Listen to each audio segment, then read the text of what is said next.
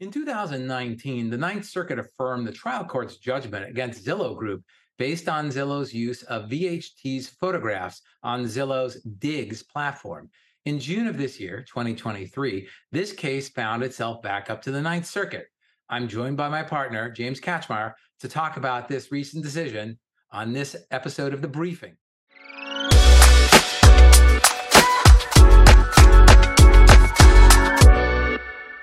Thanks for joining us. I'm joined today by Weintraub litigation partner James Kachmar. James, thanks for joining us today.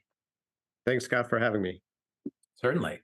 James, let's start by providing some context for our viewers and listeners. Could you briefly explain the background of the case between VHT and Zillow Group? Uh, sure, Scott. Uh, everyone know should know what Zillow is, uh, the website uh, with uh, homes for sale. Uh, VHT is the largest professional real estate photography studio in the US. Uh, it is generally engaged by real estate agents and brokers uh, to photograph homes for sale. These photos are edited, uh, loaded into VHT's database, and then sent back to the agents and brokers pursuant to a license agreement to help promote their listings.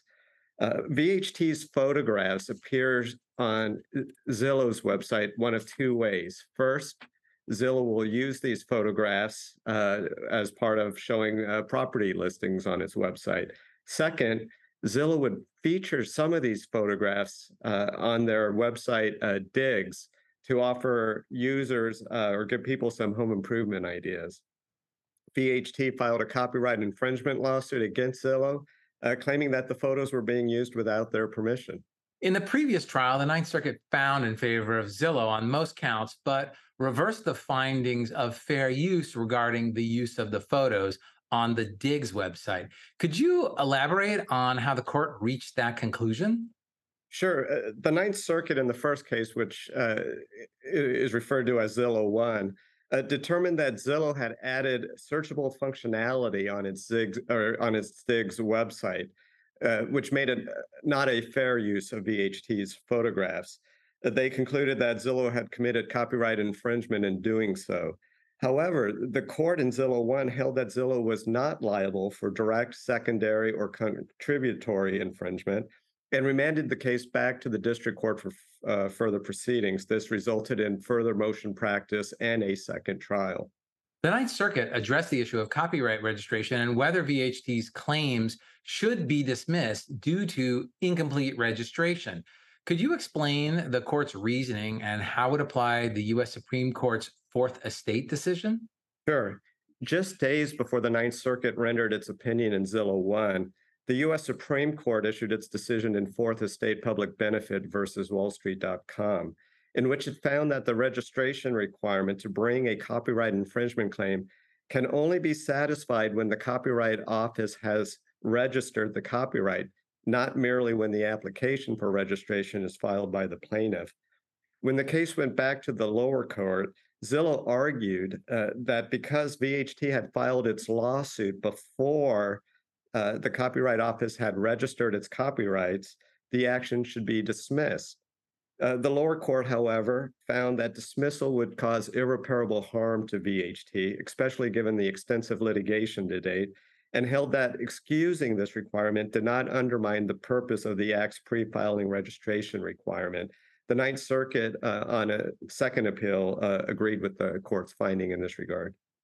The Supreme Court's decision in Fourth Estate was due to what had been a split among the circuits uh, with regard to the requirement, the pre-filing requirement of the uh, registration, copyright registration. The Ninth Circuit had long held that the mere filing of the registration application was required, while other circuits had held that the actual issuance of the registration was required prior to the uh, the com- the commencement of a lawsuit. That's correct, Scott.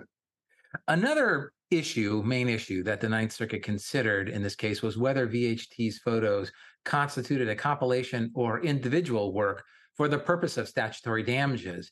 James, how did the court approach this question and what factors influenced its decision? Sure, Scott. As I mentioned earlier, VHT would load the photographs into its database. Uh, and VHT had applied to register its database of its photos uh, as a compilation with the Copyright Office. The court had to determine whether the photos qualified as one work under the Copyright Act's provision that treats all parts of a compilation as a single work for statutory damages. VHT argued that it owned copyrights in both the individual photos as well as the database, while Zillow claimed that the database registration automatically made the photos part of a compilation. In essence, if the court accepted Zillow's argument, there would only be one copyright violation, i.e., the database. However, on the other hand, if the court accepted VHT's argument that each photo in the database was its own separate work, then the use of each photo would be a separate copyright violation, allowing for damages for each photo. In the end, the court rejected Zillow's argument and emphasized that the individual photos had separate independent economic value from VHT's database. Yeah, that makes sense, James. Uh, in the first trial, VHT was awarded damages of $1,500 per image due to willful infringement by Zillow. However, the district court awarded different amounts in the retrial. Could you explain the reasoning behind this decision and VHT's appeal? Sure, Scott. The Ninth Circuit determined that the higher damages awarded in the first trial were because there was a specific finding of willful infringement by Zillow, which was later reversed on the retrial, the evidence uh, showed only innocent infringement by Zillow, and the court concluded uh, that the district court properly awarded lower damages amount because the evidence showed innocent infringement and not the willful infringement that had existed in the first trial. Therefore, the Ninth Circuit rejected VHT's appeal for higher damages. James, thanks for discussing this case with us today. It's I think this case serves as a reminder of the importance of the fourth estate case, the importance of pre-filing uh, copyright registration applications before commencing litigation.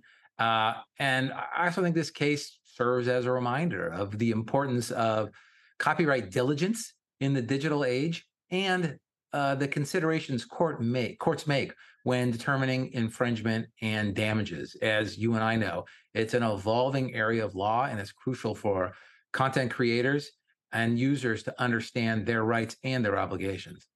Uh, thanks, guys. It's been my pleasure. Thank you for having me. Well, that wraps it up for this installment of the briefing by Weintraub Tobin. Uh, please remember to like and subscribe to both our podcast and our YouTube channel. And if you found this uh, piece interesting, well, we've got over 100 episodes for you to choose from. And you can also visit us at the iplawblog.com.